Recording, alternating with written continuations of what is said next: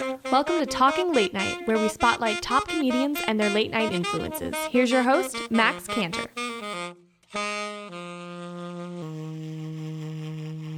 Hey, everybody, and welcome to Talking Late Night. I'm your host, Max Cantor, and today I'm very excited because I'm joined with a very talented young woman. She is a stand up, she does improv, and she is a sketch writer over at Highwire Theater Company. So please help me in welcoming to the show Miss Haley Elman. El- uh, Haley, welcome to the show. Thank you, thank you. Not just not to correct you, but to correct you, I I also perform sketch at Highwire. Oh, okay. So Writer, you're not just a writer. No. You you perform as well. Yes. Which do you like doing more? You like writing or performing more?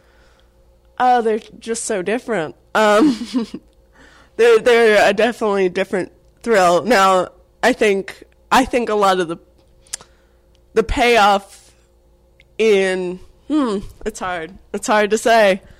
Uh, but there's always a little thrill that comes along with performing because there's an audience there and there's a buzz going around and even if it doesn't go so well there's still that moment of excitement to let let's go out there and do the thing and um, you know and that's fun no matter what and uh, kind of my satisfaction with writing is pretty dependent on on how it goes Do you, is it more nerve wracking for you when you write something and you're like, oh, you're standing, you know, backstage, you're like, I hope this goes well, or when you're performing and you know that a joke's coming up, and you're you're thinking the same thing, like, oh, I hope this this hits.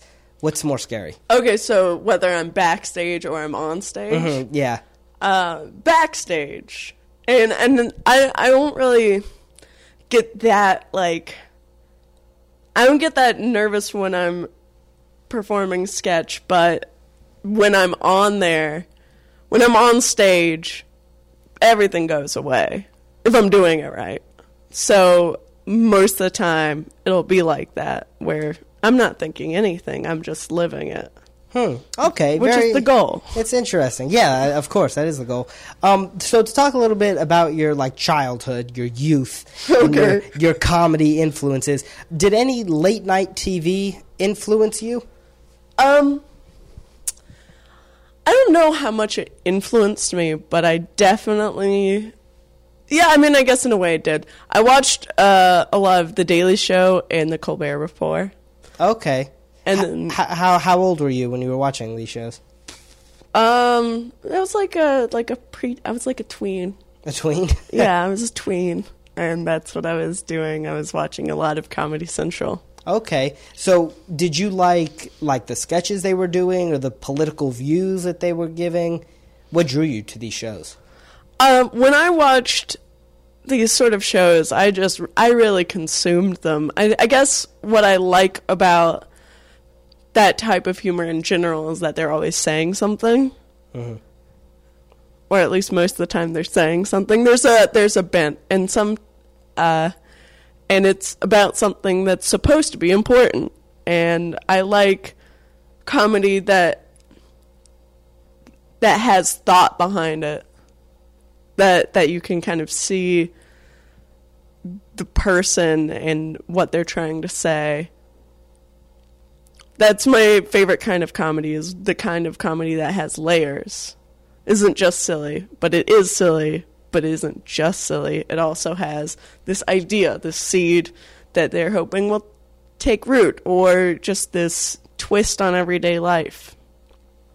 So you, I mean, you mentioned the phrase uh, comedy with thought behind it. So for you personally, you like it better when you know something makes you laugh, like you said. It could be silly, but it also gets you to think about something in the world. Yeah, I think most stand up, when you're done watching it, or any kind of comedy, most of the time you don't remember it. Like, you don't really remember jokes most of the time, unless they actually get you to think. Like, my fav- one of my favorite types of jokes is the kind where you say it or you hear it, and there's this part where there's this pause in the middle where the audience needs to imagine it or needs to connect the dots and that gets the biggest laugh out of me because that really takes advantage of the kind of the spoken word form where it's like it puts you there. Mm-hmm. And that's the best thing about stories and comedy is it puts you there. So stories, stories, and comedy. eh, w when it comes to stand up, do you prefer storytelling stand up or like joke punchline, joke punchlines type stand up? in a lot of ways, storytelling stand up is what drew me to stand up because one of the um, one of the people who inspired me to start doing stand up was the late great Bill Cosby. He's dead. Rest in peace. Um, he's dead to me. Um,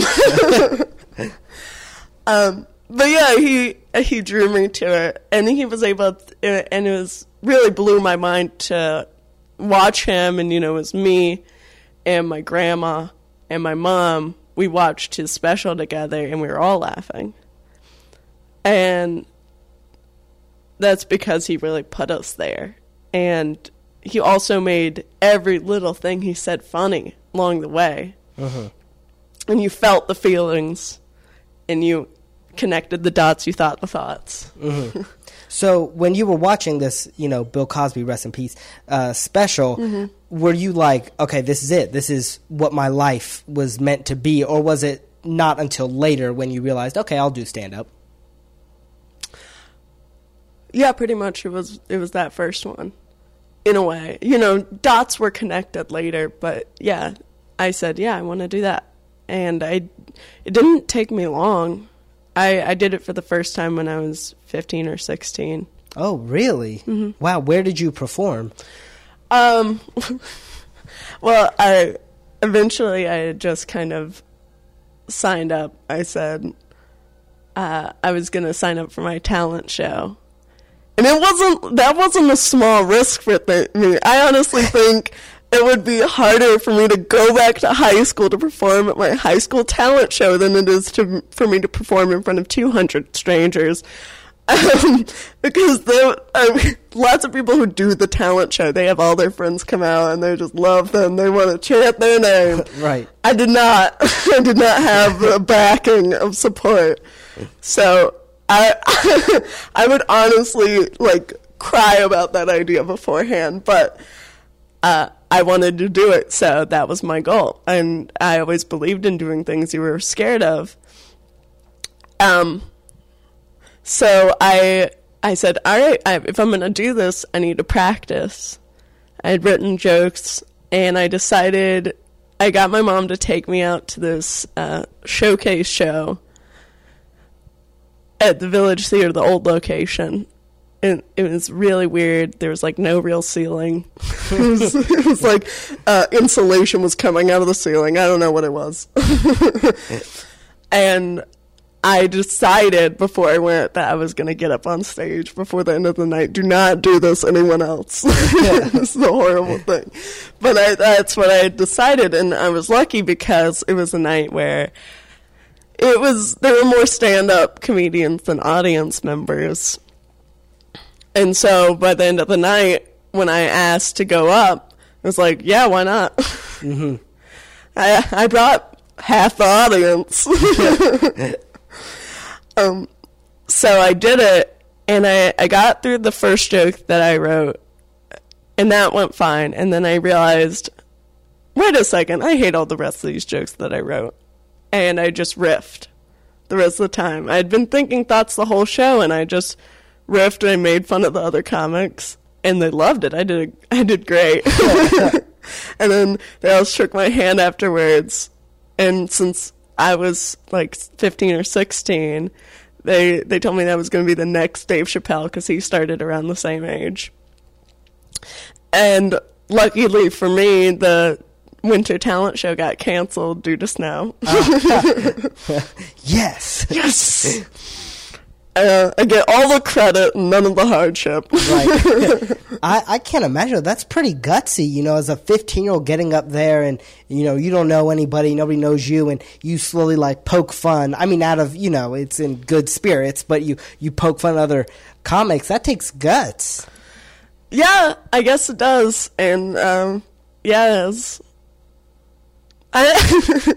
part of the perks of being a weird kid, I guess, is that I don't care about social cues, the norms, which makes it, it, it's the kind of thing that makes it perfect Mm-hmm. to do stand up because, or comedy in general, because comedy is all about these benign, val, uh, valid, um, violations. Mm-hmm.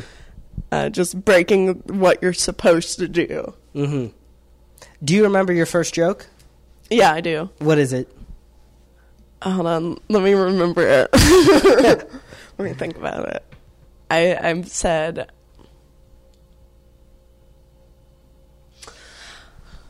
Yeah. You ever get that feeling when you walk into a room and everybody's looking at you? I'm getting that feeling right now. and It's really creeping me out. so it's it's okay. It's fine. So that was the first joke that you ever wrote. Was that? yeah. And and it was well received. At the, It was at the- fine. It wasn't as well received as when then I was like tagging other comedians' Right, jokes in the right. moment because it was improvised. So like it was just a good moment. So what does it feel like?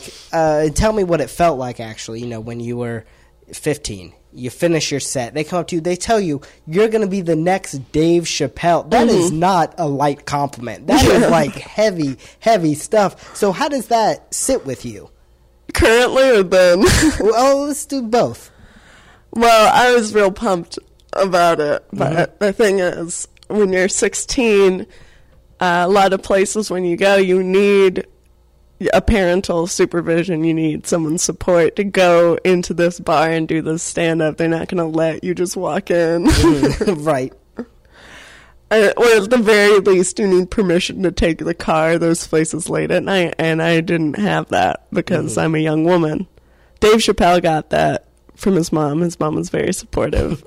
uh, my mom supports me too, but she was supportive because, in a way, that she was worried about me um, getting assaulted. You know, uh, she said in a very strange way. She, I remember specifically, I was sitting at a stoplight near my house, and I said, "Hey, mom, why won't you let me, let me go, um, go to these comedy clubs?" And she says, "Haley, I just don't want you to get." Raped, and then she dragged her hand across my face, not even looking. I don't want you to get raped, you know. And I'm like, Mom, you just molested me just then. That was not okay. it's really horrifying for someone to say to you and just shh. Right down the face. I love you very much. So you started stand up, you know, I guess what like ninth, tenth grade. About Yeah. When did you get involved with um, improv and sketch? I got involved uh, with improv and sketch pretty recently. Oh, Um, okay. yeah, that was way more recent. So stand up when you finish your high school career, you go off to college. Where'd you go to college? By the way? High Point University is What- in North Carolina. North Carolina. Is there a big uh, stand up scene? No, High no, Point and I didn't have a car either. Oh, so, boy. uh, for a while, so it wasn't doing me any favors. So you did you have stand up in mind when you were picking your college to go to? I just didn't think about it because I was I would because I grew up in Atlanta. I didn't realize what we had here was so mm-hmm. unique and special. I thought there was going to be just as many open mics anywhere else, and mm-hmm. I was wrong. I was very wrong. I just imagine you like your first day of freshman year of college. You're like, "Hey guys, let's go to the you know stand up open mics," and they're like, What? What open mics?" mics? Yeah, no, I was doing it at music open mics most of the time. When, I, when I finally got my car, that's where I did it. And then there was one comedy club in Greensboro, which was the closest, and they charged you to go to the open mics, which they do not do here. they charged you per, to perform, and I'm so offended that I didn't. I didn't do it on principle. Uh, of course, right? You show them. yeah, I showed them. So did you take a break from stand up? Yeah, I did. I I kind of had to. Um, but then at some point, I, I took an improv class in town, and it was not a great improv pl- class. It was fine. it was a fine improv. Four out of ten. Well, Yeah, I don't think I learned that much. uh, or grew that much when I did it. Um, but that might have been because I wasn't developed in my comedy yet as much as I am now. Um, yeah, uh, but yeah, we'll say that four out of ten. Um, and then, uh, but they wouldn't let me on the college improv team, which honestly, fine. I, I watched their shows and I was not. How, why? Why wouldn't they let you on the team? Oh, I auditioned. They just didn't think I was funny enough. Look who's on the podcast now. It was not. There, I mean, other people really loved it, but I watched it and didn't enjoy it. So why would I expect them to like me? Do Do you think you have a unique sense of humor that's different from other people? uh, yeah, I don't know if it's a, a different sense of humor, but I think I do have a different voice. Okay, unique voice. Define define that voice for me. uh, define my own voice. Mhm. Um, well, obviously, I'm still finding it, but I think, um, I think it. The thing I let me just let me instead say what I try to do on stage, what I'm going for, and um, a lot of that is to subvert people's expectations of me, um, but also play into them because because the thing is, I always found that people had an expectation on me based on the way I look. You know, I'm a young woman. I wear glasses. I wear a ponytail. I don't wear makeup. I look like the before from a teen makeover movie. yeah. So they have this very specific idea of me, you know, as kind of quiet and shy, and I'm not that. And you know, I um they they have a lot of people have a lot of ideas about me that aren't true, and I they think I'm that I'm gonna be small.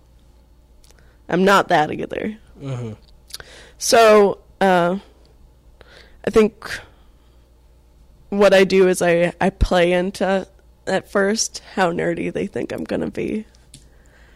And I do like smart humor, so I do intelligent jokes that are layered, but I also do like silly jokes. And I also just get I, I like to do the layered jokes, you know, that have multiple meanings, things you can take away from it if you think about it later, something you can think about and talk about later. Maybe. um, I do, uh, so I try to do smart jokes that are also whimsical, kind of fun, um, different, quirky. Um, and, um,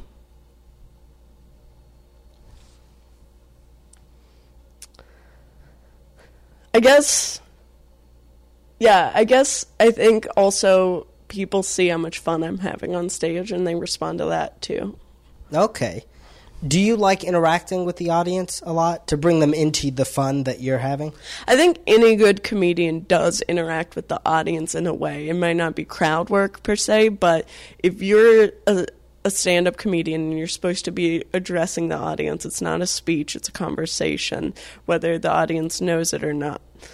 Um, so when I do my a stand up when I'm doing a show, I try to ground myself very much in that that present moment, not just repeat jokes that I've done a million times and I will tell the jokes, but I have to get to a place where I am there with the audience who is seeing me for the first time maybe or that time they're seeing me, they're listening to me, they're there with me. So I will address the way they react to things. I will uh, I will start off the set by riffing, talking about what's going on in the room, ground myself in the present moment. If I can address something that the audience does, if they do a little groan because they're sad for me, hmm I love that because like that can tw- I can twist that so easily, where they're like, oh, you know, because my jokes I try to make jokes with pathos in it, you know. Um, uh, I try to do the little pathos, ethos, whatever the third one is. um, so they, they, I try to make them emotional, based in feelings, And sometimes people feel bad for me because that's what they think they should do. And then I, I can twist that. They they'll do a little groan and I'll I'll twist that to get them laughing because that's not the point. um and I'll riff in the moment. Mm-hmm. Off the end of the jokes, I'll be always open to whatever comes to me. But I don't usually like have a conversation with an audience member. I have, but in a general sense, that's what I'm always trying to do. Okay. Did your improv classes help you with your riffing? Uh, yeah, because it encouraged me. Because at one point, uh, I had decided on the on the advice of another comedian, another stand-up, uh, David Perdue. Um, uh, he's kind of more advanced in the scene. He's kind of someone uh, who people call comedy Big Brother in Atlanta. And uh, I took. He said that a good way to find your voice in advance that especially if like you're in a period that's like a little rough it, writing wise um, is to just go up stage on stage with nothing no plan at all. And i said you know what? I do improv i can do this. So i did do that and that also made me stronger i could. And i found that i could do that and it was fun for me. And you know obviously when i um, when I do comedy, the point I do want to have things I've written because part of the point of comedy for me is to express myself. And like especially to find reach people uh, like myself who maybe feel like they're alone uh, and people don't get it and have that moment of when you say something they're like oh i never thought anyone else would also think that Mm-hmm. um,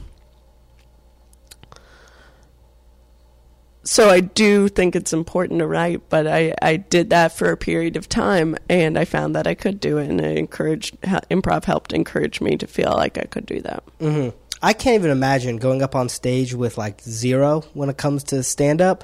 So when you go up there, like where where do you start pulling from? Usually, I would start with literally the last thing anybody said. Oh, okay. Yeah, or just look around. You know, it's like conversation. Mm-hmm. You know, the same thing with improv. Improv is this way also. It's like conversation. In that, when you're talking to someone for the first time, it's a stranger. You just kind of, all right, where are we? What's going on? Mm-hmm. What's what's in my heart? What's in my head? What have I been thinking about? What did someone just say that I had a thought about? Mm-hmm.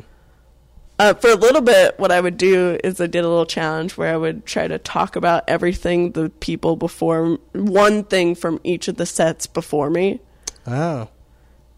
and then obviously, but approach it in a different way than Mhm. they did. So yeah, I would just start with the suggestion being that particular moment in time, Okay. Now, and now wherever that takes me. the next thing that I have to ask you is something I actually brought up uh, with Travis, Travis Jones, who was on my uh, previous episode, and it's about heckling Okay. and how to deal with hecklers. So, first and foremost, have you ever been heckled Yeah. before? Yeah. Uh, tell me about the first time, if you remember it, and how it went for you. Oh yeah, I remember the first time. it was so inappropriate. It was so inappropriate.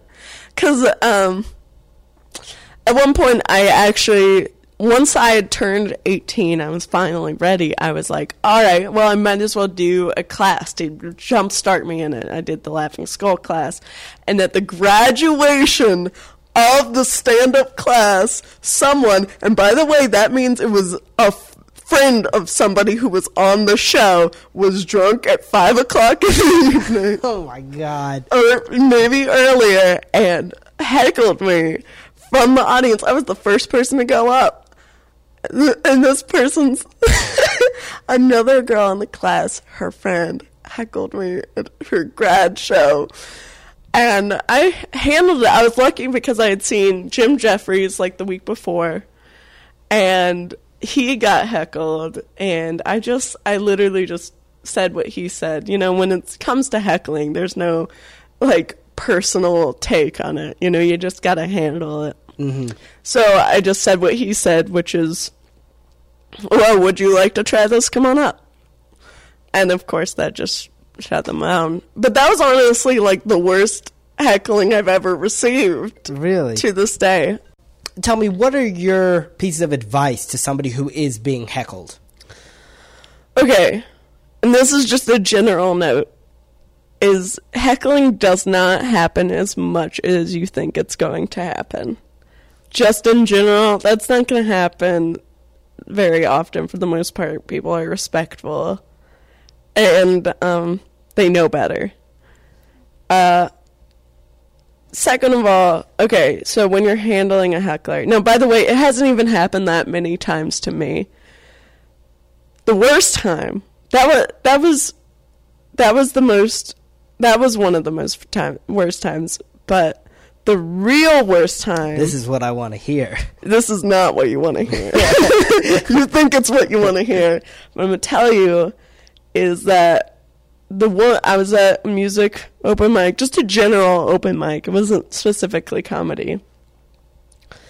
And this woman was listening to me and i'm pretty sure she was mentally ill or uh you know in some way she wasn't she wasn't completely socially cognizant the way um society might expect as i'm choosing my words very carefully but she she definitely wasn't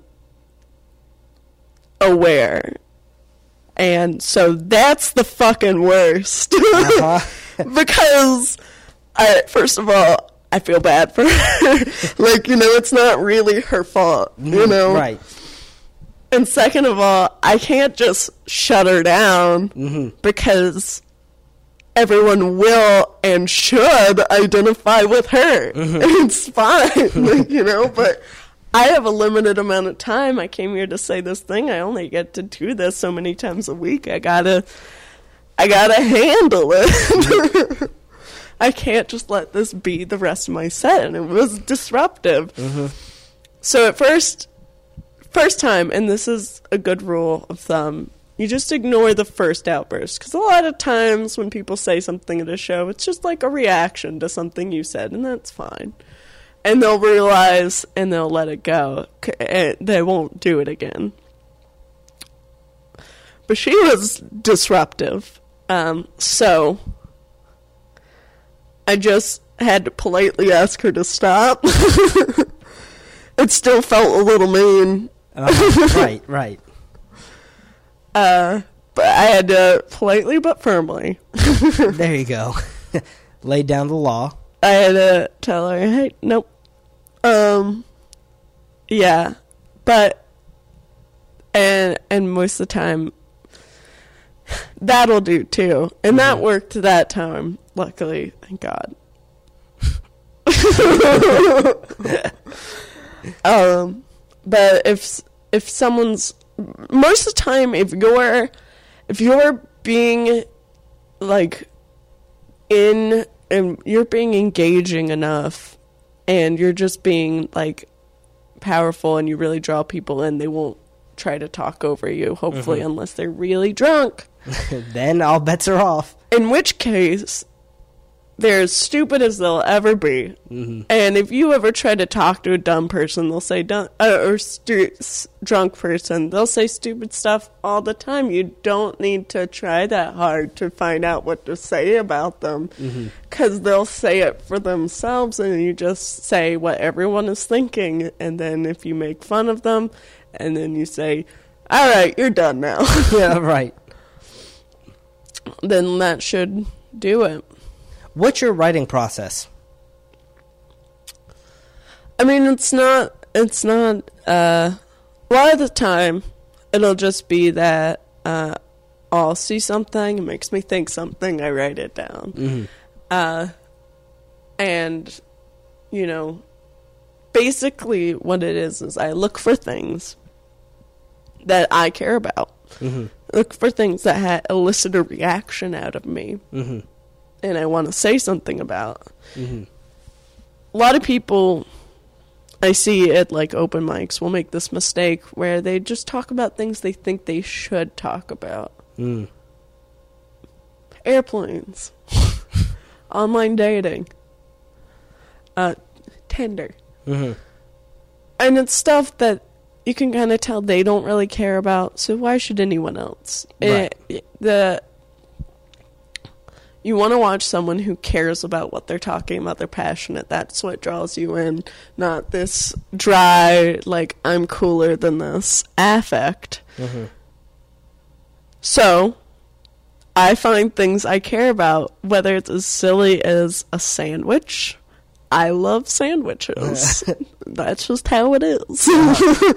I get excited when I talk about sandwiches because I love them. I'm also a sandwich fan. I have to say, there's they're like the perfect food. I could not agree more. Honestly, I mean, you get like a bunch of different foods. First of all, inside, Mm-hmm. and then the bread is like hugging it.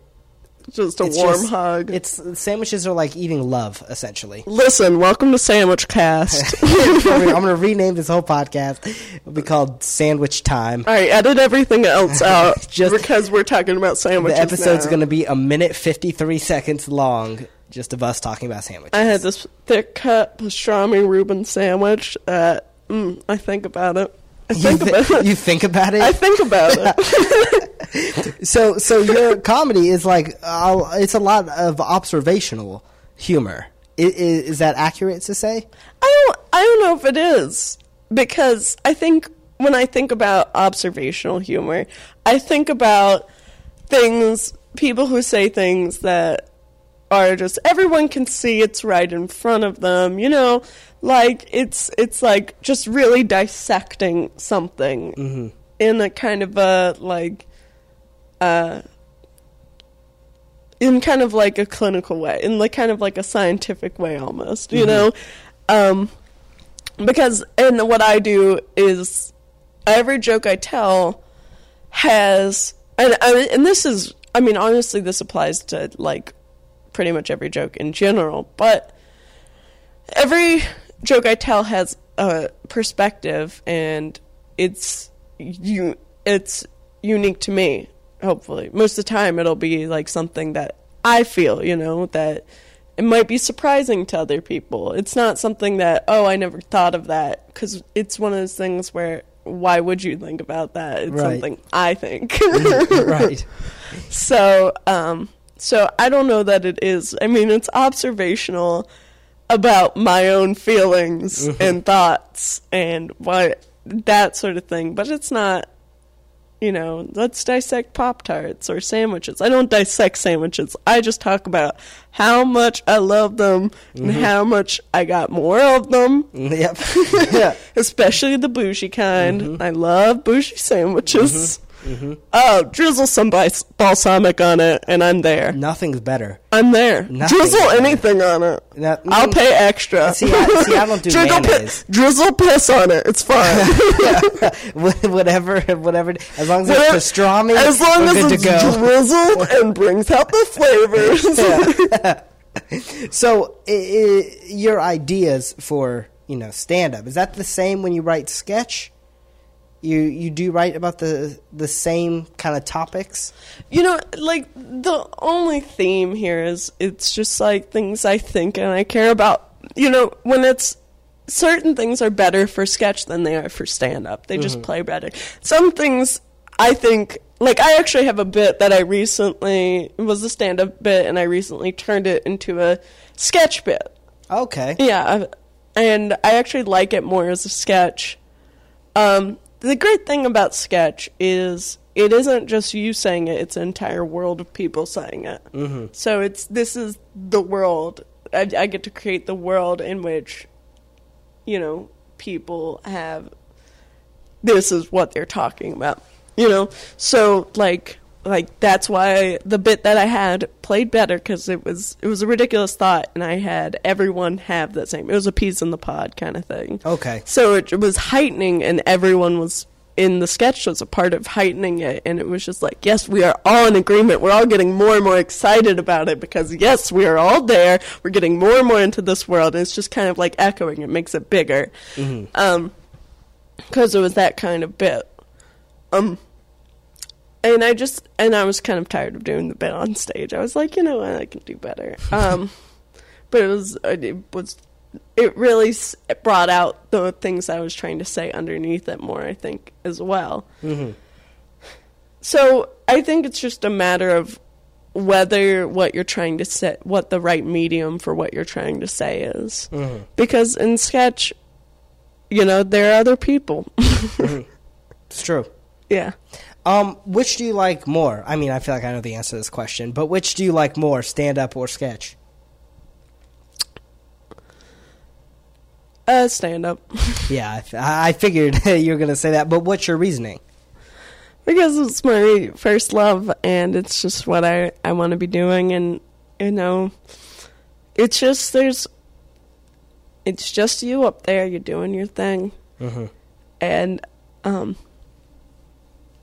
and you're you're selling people on you know ideals and yourself Mhm.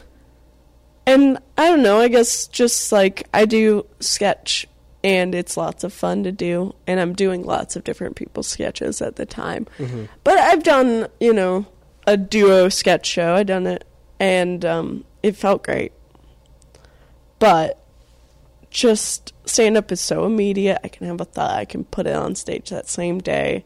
I I don't you know, I don't need to take that many steps to do it. And there's just I don't know, when I did my half hour, I did my first 30 minutes earlier this year. It was a Oh. little more than that. Congratulations. Thank you. It was it was at the Highland Inn Ballroom and it was like Oh, wow. yeah, it was a really good show. It was a really good crowd. And I did my thir- first 30 minutes, and it was the best moment of my life. Mhm. Best moment of my life. And that's just what it is. Have you ever performed and things just went like horrifically? Like it was dead silent and it didn't go well? sure, I've had bad sets How do you how do you deal with that? where nothing's working. Mm-hmm. Um, I'm trying to think of like a specific example. You just keep going. That's how you deal with it. You just keep going. You try something different, maybe, Mhm. but not so different. You know, there are going to be crowds that just aren't going to like me, hmm what I have to bring. And sometimes, one thing that I found, one time I went to a show, OTP, and and I'm queer. I am openly queer. and some people don't like that about me. and I went to the show OTP with that idea that all right, I'm going to start off the show on that foot. Oh, okay. And then I'm going to see what I can do to get them back a little bit. hmm So I started off the show in that foot. Didn't like it. Didn't like it immediately right off the bat. And then um and then I started doing some of my like best one-liners, most consistent jokes. They didn't laugh as much, right? And then I was like and then I decided on this particular occasion just to call them on their bullshit. There you go. I I said, "Hey, I knew you weren't gonna like this. I'm just being myself. So get on board or don't. I don't care, but I'm gonna be here the whole time." so I I I I don't believe in apologizing for a joke not going well. I mean, it'll get you an easy laugh, hmm but I've heard it said before that it just kind of s- sells yourself out. hmm So I think that's really what to do. You say, "Hey, get on board." No, you have had some gutsy moments on stage. I feel like that's what I'm learning from you. You're 15. You you know poke fun at other comedians. Then you go to this place and you shut down the crowd. I like you, Hayley. This is, you tell good stories. Thank you, Matt. I, I I think I think that might be why stand up is my favorite uh, because it gives you the most opportunities to be brave and bold and take risks and that's what I get the most out of life. When I get the most out of life is when I do those things and that that's what makes me feel the most alive. Okay. Yeah, cuz when you're doing sketch, it's fun, but there's a script and there are other performers and it's not just you. And I like telling a room full of strangers something that I shouldn't, and then it going incredibly well. So today, who do you aspire to be like? I mean, I guess if I had to say someone whose uh, career I think would be cool, uh, I think I'd I like um, I like I don't know why I'm blanking on this name. I really like uh, I like Maria Bamford's career. I like um, God. Okay, hold on. All right, he does indie films and it's stand up, and he has storytelling stand up, and he's like a white dude, and he's you know, it's kind of like uh, no, no, guesses. No, no guesses. He, okay, he does indie films. He's a white guy. He does stand up. Stand up. He, he's on public radio all the time. Okay, he's on public radio. He's an NPR dude. Like he and Ira Glass made "Don't Think Twice." You're an improviser. I don't How know do these people. know what I don't "Don't know Think these Twice" people. is? You you can Google it. All right. We can look it up. Don't look twice. Dude, it's an improvising movie. How do you? You know what? I'm Oh, don't think. Don't think. The movie. Don't think twice. Yes, Oh, I have heard of that. but who is starring and directing? Oh, it? I don't know that. Oh, come on. I'm disappointed in you. I'm sorry. I'm Okay. sorry. I'm, right. Now I'll know. See, this is why I do You're these gonna know podcasts. forever. I do these podcasts You're to gonna learn. learn. You, and you better. you better learn. You better know forever now. Mike Birbiglia. Mike Birbiglia. Oh, I know Mike Birbiglia. I know you know Mike Birbiglia. Classic Mike. ah, Mike. Uh, yeah, no, he he is a cool, and I feel like this took way too long to answer this question. but yeah, I, I think I would really like to um, write and direct, and maybe even star in my own indie films. Okay.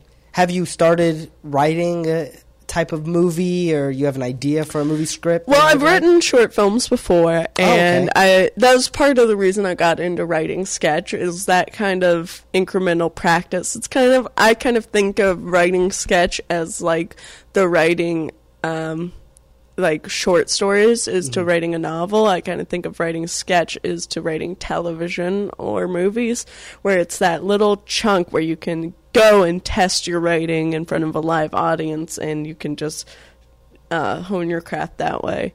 Um, so that that's my plan, and and my first step um, that I'm taking towards starting to shoot and direct more. Uh, well, it's not my first, but one of the steps that I'm taking now is I'm all right. I got to shoot a sketch, and you know I'll put in ladies' night. Why not? Uh, I put it up at this live show in town, this uh, sketch submission show. So that's what I'm working on now. And um, I mean, I do. I've already. What that's what I went first to school for is you know production stuff. Okay. Um, and I have a ton of shoots lined up this month. It's gonna be crazy. After this, I'm going to an overnight shoot, starting at ten, going to four a.m. For like a short film? Uh, it's a series of sketches for the Wow. bitchy waiter. Uh, The you know they're not my sketches. I'm doing grip for them. Okay. um, which is you know I'm I'm setting up lights, I'm doing rigs and stuff, and then I'm gonna start for this group. You know, the bitchy waiter is a is a Facebook group that's and a persona that has like a lot of followers, and when you put sketches on there, they get seen, and we're making sketches for them, and then I'm gonna start um, after after I do this grip, I'm gonna watch and learn, and I'm gonna start DPing for them, and that'll be really cool. Yeah, that's awesome. So, what's the next step in your career? Well, tomorrow I'm shooting another sketch, there we go. and I'm directing it. the next step, for my career, the big plan. Mhm, the big Plan. I mean, in a way, just shooting this. The next step is starting to publish my work on a way that's not like that people can see it, can see what I'm working on, see what I've been doing. Uh, so, yeah, you know, like I said before, shooting the sketch, getting it out there. Mhm. Um, I met with a manager recently, and um, that's cool. I'm thinking I would like to do voiceover, but that might, that might be a distraction. Who knows? I, I have lots of ideas. um, but yeah, I mean, one of the reasons I started doing improv in Atlanta is because I got cast in an Adult Swim pilot in kind of an informal way. Congratulations. It does not matter. that was like that was like a year and a half ago. That pilot ain't happening. well, congratulations on your past self. yeah, and I mean, and people have wanted to cast me since, and I was like, well, this is a thing people want from me. They like my voice, hmm and I need to use that tool. So that's another step for me. hmm Another goal of mine is to put that reel out there, get get into voiceover. You do have a very unique voice. Do you use that in your stand up a lot? Of course I do. Okay, of course good. I do. I mean, you know, it's not always deliberate. I just have a different, especially on stage. Mhm. I have a, a different uh, cadence to my voice, Mhm. just naturally. Um, you might might not. You might not be able to hear it now, but definitely on stage, the way I deliver is is not the rhythm that people expect people to speak in. Mhm. So I think it adds a little bit of surprise and misdirect because people don't know where I'm going with things. Right, it's and, very true. and because and because I have I'm kind of an oddball. I also have ideas that go along with that, and it works well together. And you know, and sometimes I'll kind of like knowingly use like my way of talking of just kind of really selling a joke, just to kind of like being like, "Oh, you think I'm cool?" you know, just, right. Know, make sure making sure that I'm trying to sell it. I've definitely had times where I was like, "I'm gonna write a joke." That just works in my voice, and that's just gonna happen too, because that's the voice I think in, and Mhm. yeah it's kind of weird because I'll write sketches and I have this weird way of talking and it translates into the dialogue I write and it translates into the way I write jokes so that other people really can't read them the same way. like, like, like if someone else said it, it wouldn't work, which is that's a big goal for anybody's stand up is that it is so personal to you that other people literally cannot say it and get a laugh. Right. it's very unique. yeah. Um, so for the final question that I have for you, this is a question I ask every guest when they come on the show. Um, and that question is if you were to give one piece of advice to somebody who eventually wants to be in your shoes, what piece of advice would you give them? Start already. Be doing it already. You know, people come up to me all the time and they say, "Oh, I've always wanted to do what you do," and you can. It's you can do it. It might not be as good as I do it, okay, but that's fine. You know, everybody starts somewhere. Right. yeah, I mean, you know, everybody starts somewhere, and maybe my first time was amazing, but my second time wasn't that, or third time wasn't that great. You know, you're gonna bomb a lot at 1st and that's great and fine, especially if you're being yourself. That's a great sign. Mm-hmm. Um, yeah, I think that's my other advice is that as long as just stay true to yourself and what you care about talking about, and um, that's don't don't be what you think audiences are gonna want you to be. You know, that's the best comedians of all kinds made them want what you have. People didn't know that they were going to want it. Mhm. It was these people being themselves, doing what they wanted to do, even though at first maybe people didn't want it. And then people grew to l- crave it because it was a need they didn't know they had. So, yeah, in summary, do what you want to do, take risks, be yourself. Perfect. I couldn't agree more. And if anybody listening, um, if they want to see you perform in person or maybe check you out online, um, what's some information where they can find you? Um, okay, yeah, actually, I have a Facebook page that you can like. It's called Hayley Ellman. H A Y L E Y space E L L M A N. So, like my Facebook page, and then you'll know everything that I'm doing. All right. Perfect. Well, thank you, Hayley, so much for being on the show. I learned a ton from you. This was a blast talking with you. Thank you. And to anybody listening, remember you can check us out on our Facebook page. Well, first like Hayley's page, and then you can come like our page mm-hmm. at Talking Late Night, or you can visit us online at www.talkinglatenight.com. So thank you again so much for listening, and we'll see you next time. Thank you.